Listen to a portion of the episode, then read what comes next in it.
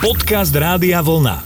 Poďme sa rozprávať. Ani sme sa nenazdali a leto je fúč, alebo lepšie povedané letné prázdniny sú fúč a aj naše vysielacie prázdniny sú fúč, ale nám to až tak nevadí, pretože my sme sa na vás celé leto tešili, takže opäť sa po prázdninách počujeme v relácii Poďme sa rozprávať. Slavo Jurko a Jan Súchaň sú tu pre vás. Pozdravujem, dobrý večer, prajem. No a musím teda nie len tebe, ale možno, že tak nám a celému aj rádiu zagratulovať, pretože tiež som s takou malou dušičkou v tejto dobe vždy neistoty, kedy nevieš, čo bude na budúci týždeň, tak aj my sme vlastne mohli, možno tušili, možno netušili, ale skrátka teraz to teda môžeme už povedať, že podarilo sa nám a dnes realizujeme dvojstú jubilejnú časť. Ja myslím, že je to na... Dvojstú len, nie Dvo... trojstú? Nie, dvojstú, dvojstú. Tých prvých sto nám neodvysielali. aj, aj, aha, to sme mali, áno, to my máme odložené. Áno, no, no, no. Aha, dobre. Dobre, takže na Takže bude zdravie. oslava, hej? Ďakujeme všetkým vám. Áno, kto má odpočúvaných všetkých 200 častí, môžete nám napísať, ale aj tak nič nedostane. to je zle, zle si začal chlapec. No ale dobre, ale nádej zostáva. Tak počkaj, poďme tak do toho. vám dobre, pošleme vám Jankové požehnanie za všetkých 200 odpočutých častí. Bude ma bolieť ruka. Poďme sa rozprávať. Ja myslím, že je to pekná tradícia vždy, keď sa stretneme po nejakých mesiacoch, pretože síce sme boli v kontakte telefonickom, ale zase vizuálnom nie. To znamená, že môžem sa ťa opýtať, ako vyzeralo to tvoje leto. Farbu máš dobrú, pretože žiješ vlastne v regióne alebo v okrese, ktorý patrí medzi najsilnejšie v republike, takže tam vás to chytá automaticky, ale oddychol si si aj pri vode, bola dovolenka? No tak bolo to trošku zložitejšie tentokrát, pretože, ale keď si človek chce nájsť čas, nájde si aj na šport, aj na oddych, ale opravovali sme kostol v Čataji, pretože už to potreboval a keď som e, v januári sa lúčil v Bratislavskom krematóriu s jedným môjim dobrým priateľom, kamarátom, priateľom, tak keď som sa lúčil aj s rodinou, tak jeho manželka mi hovorí, že dáme nejaké peniaze. Hovorím, nie, nechcem žiadne peniaze. Takže mi pošle na účet. A tak hovorím, reku, vieš čo, ani nemám účet, a že prečo si ne, nezverejním ako účet.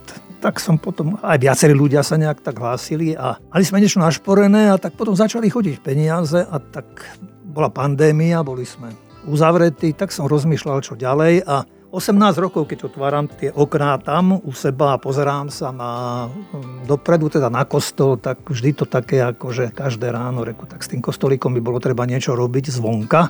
Isté sme robili dosť, sme vymenili strechu, ten kostol bol celý dopraskaný, takže to sme riešili. Keď som tam došiel, tam zvonka boli také pukliny, že kantom tehlu sme tam museli do tých eh, rých dávať vlastne, potom bolo to zavlhnuté, Takže znútra sme ho vymalovali, takže ešte toto má tak trošku, že bolo by s tým treba niečo robiť. A keď hovorím, že keď začali chodiť peniaze, tak som tak rozmýšľal, že možno, že by sme sa niečo sme mali hovoriť našetrené a mohli by sme sa do toho nejak tak pustiť. Takže prvé, čo bolo, som oslovil pamiatkárov, aby sa oni nejak tak vyjadrili, potom následne za arcibiskupský úrad. No a s tým teda, že všetko si budeme hradiť sami, takže sme sa pustili do roboty, tak sme upravili kostol. No tak sa nestiažuj, však si bol na Malte tým pádom. Áno, všetko bolo, všetko bolo a, a dobre, bol som e, prekvapený, a nie že prekvapený, milo prekvapený, jednak aj tými ľuďmi, aj e, vôbec z našej dediny alebo z našej farnosti, ale vôbec aj cudzí ľudia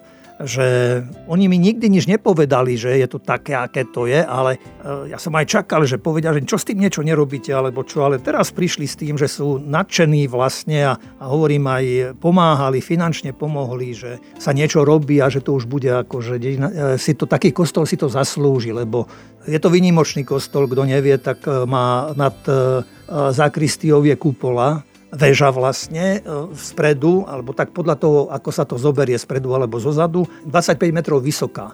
A práve tá kupola je e, z, zo zinkového plechu, a bolo to treba všetko, všetko vlastne všetko aj toto nalíčiť. Takže a robilo sa to práve v tom kritickom období, kedy bývali tie vysoké teploty v júli. Takže ja som mal strach z tých ľudí, ktorí tam boli, ale chodievali niektorí na pol šiestu, na šiestu do práce, do nejakej 10. 11. potom nejaké 3 hodiny oddych a potom zasa pokračovali, že aby v tom najhoršom čase, alebo teda tom najslnečnejšom čase, aby neboli práve tam, lebo to, to bol grill vyslovene tam. Takže sa podarilo, mali sme to do konca augusta, nie, nie, do 20. augusta sme mali ako rozpis, alebo teda časovú mieru, že dokedy. Takže už sa nám to v podstate podarilo skôr. No tak to prídeme pozrieť, kamarát, to už ma nemusíš volať iba, áno, že nech sa páči, ovečky. príďte, áno, príďte sa pozrieť a zároveň tam bude aj ako to putnické miesto z toho už a na putnickom mieste sa aj nejak tak, čo si vždy pridá nejak, takže. Ešte dobre, že slovo pridá má viac významu. To, to sa mi úplne hodí teraz. E, tak bude tam nejaká taká, nejaká taká tá Košíček. pokladnička, no. Poďme sa rozprávať. A teraz, aby to nevyzeralo ako ozaj, že len také pláne moje sluby alebo slova, lebo ozaj sa chystáme do Modry, totiž my sme chytili takú vášeň zaujímavú, čo ma celkom teší, že starší syn sa vidí v hviezdách a proste navštívili sme e, Hurbanovské observatórium a teraz teda máme v pláne vybehnúť aj do Modry, takže to bol pre nás highlight leta, že ozaj videl niečo takéto, aj keď nočná obloha sa v lete dobre pozorovať nedá, pretože sú veľmi dlhé dní, no ale je to celkom také dobré poznanie, že dieťa nevidí len hračky a rozprávky, ale že ho zaujímajú aj veci, ktoré môžu byť užitočné.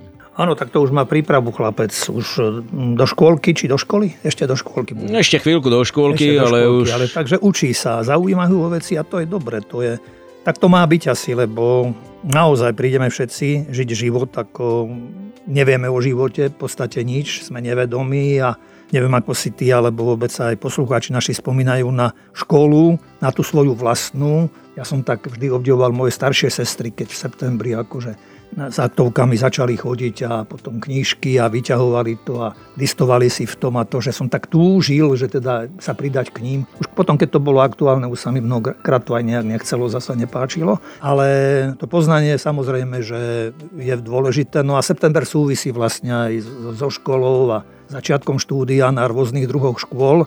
Keď sa tak nejak pozrieme do dejín vlastne, že boli tu naozaj vždy ľudia, ktorí e, tak nejak znamenali niečo, že ktorých zamestnávali možno aj hviezdy, čo ja viem, e, boli tu panovníci, boli tu vladári rôzni, vedci rôzni, hej, pápeži.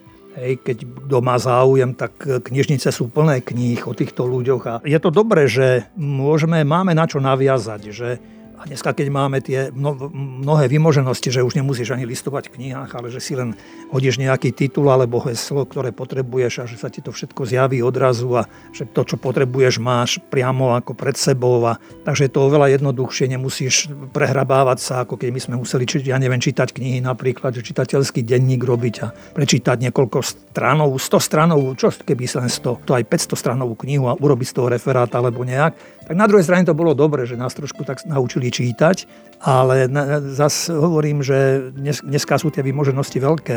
A keď som spomenul nejakých tých velikánov, tak sa vraví vraj, že e, štyria ľudia zmenili svet.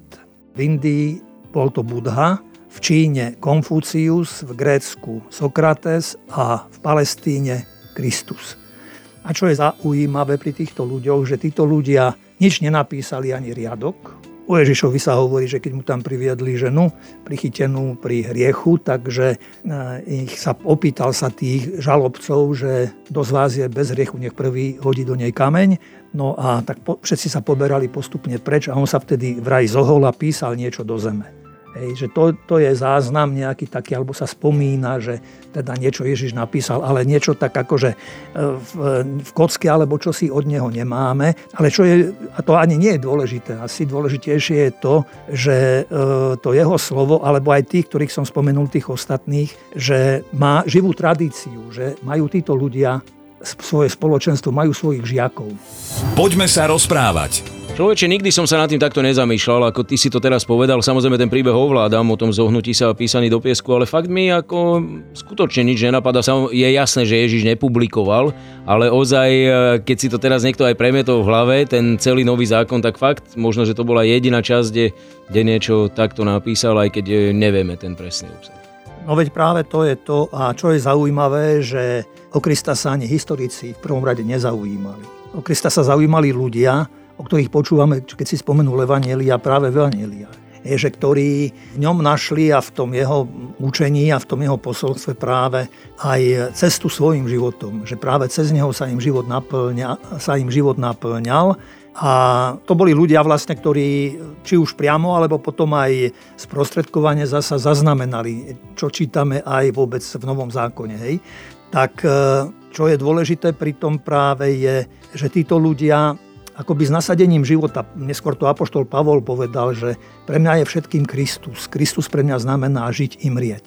Hej, že neboli to nejakí fanatici, alebo neboli to, tá Kristová škola, alebo to, to jeho posolstvo a tá jeho návka nebola, hovorím, pre nejakých fanatikov alebo nejakých krátkodobých záujemcov, alebo že príležitosťou, ja neviem, na niekoľko dní alebo len pár rokov, že tí, ktorí sa za ním vydali, tým sa pri ňom život naplňal. Čo je práve zaujímavé a prečo možno je to tak, že on bol tak ľudský, až sa to tým jeho súčasníkom nezdalo. Že keď rozprával, že prichádza z neba a že, oni, že čak tohoto, čak tento je poznáme jeho matku, jeho otca, po našich uliciach chodil, he, s našimi deťmi sa hrával, čo tu tento ide rozprávať.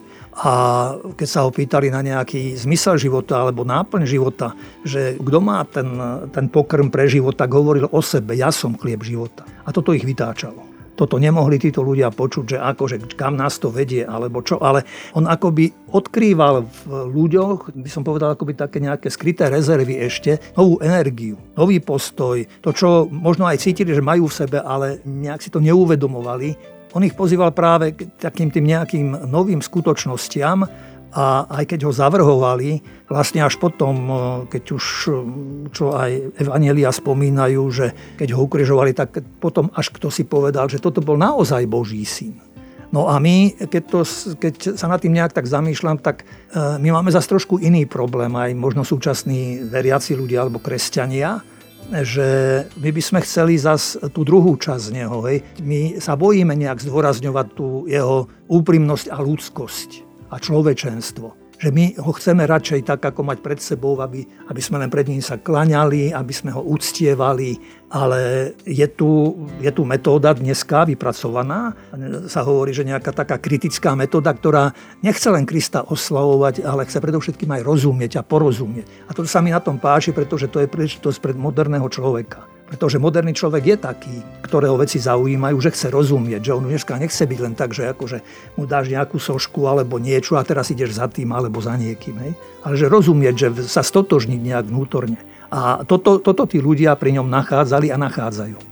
Čiže inak povedané, e, viac ho vidíš, alebo viac ho ľudia vidia vyobrazeného ako toho, ktorý bol na kríži, ako toho, ktorý rozháňal tých peňazomencov v chráme, ktorý bol rozohnený, nahnevaný a chcel poriadok, alebo nejak tak, akože aby vieš veci čo, fungovali? Vieš čo, to ti neviem jednoznačne povedať, čo, čo, v čom, čo je viacej, alebo ono je to situačné vlastne, vždy podľa okolností, lebo aj keď to zoberieme, sa vrátime napríklad do kostolov a keď si tam čítame, túto jeho návku prenesenú vlastne, takže že je to podľa príležitostí a okolností, že kedy čo treba nejak tak e, vyzdvihnúť alebo posunúť dopredu. Ale hlavné je to, že teda ja to tak aspoň vnímam, že bol jedným z nich, aj keď bol iný a že práve ich prišiel pozvať k tomu, že dá sa z tejto zemi a z tohoto všetkého, čo tu žijeme, dostať sa ďalej a nájsť naplnenie života, mať e, zmysel života, radosť zo života, aj keď to, keď to niekedy aj bolí, ale keď sa tomu človek preto rozhodne, že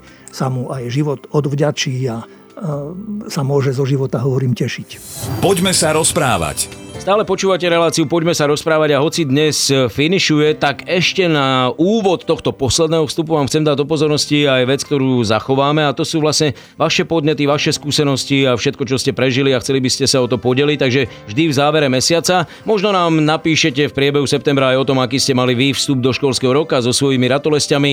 E, ja keby som sa na to pozrel tak historicky alebo z toho načítaného a napočúvaného, tak um, veľkí, vzácni, múdri ľudia naozaj od Da Vinciho cez Einsteina a ďalších sa zhodujú v priesečníku na jednej veci, že človek musí byť zvedavý, že musí chcieť, že musí pátrať po poznaní a to je asi to, čo by sme si vždy práve možno aj na začiatku školského roka mohli a mali tak nejak pripomenúť, že človek sa ozaj učí celý život. Áno, však sa hovorí, že život je najlepšia škola. Ja som e, kde si čítal taký príbeh o dvoch kamarátoch, ktorí, ktorým to chcem aj nejak tak trošku ako potvrdiť alebo podložiť že sa stretli a jeden druhému hovorí, že dopočul som sa, že si uveril v Krista, že kto to bol, kde sa narodil, čo učil, kedy zomrel, kde zomrel a tak. A ten kamarát mu hovorí, že vieš, ja ti na toto všetko neviem odpovedať ani veľmi.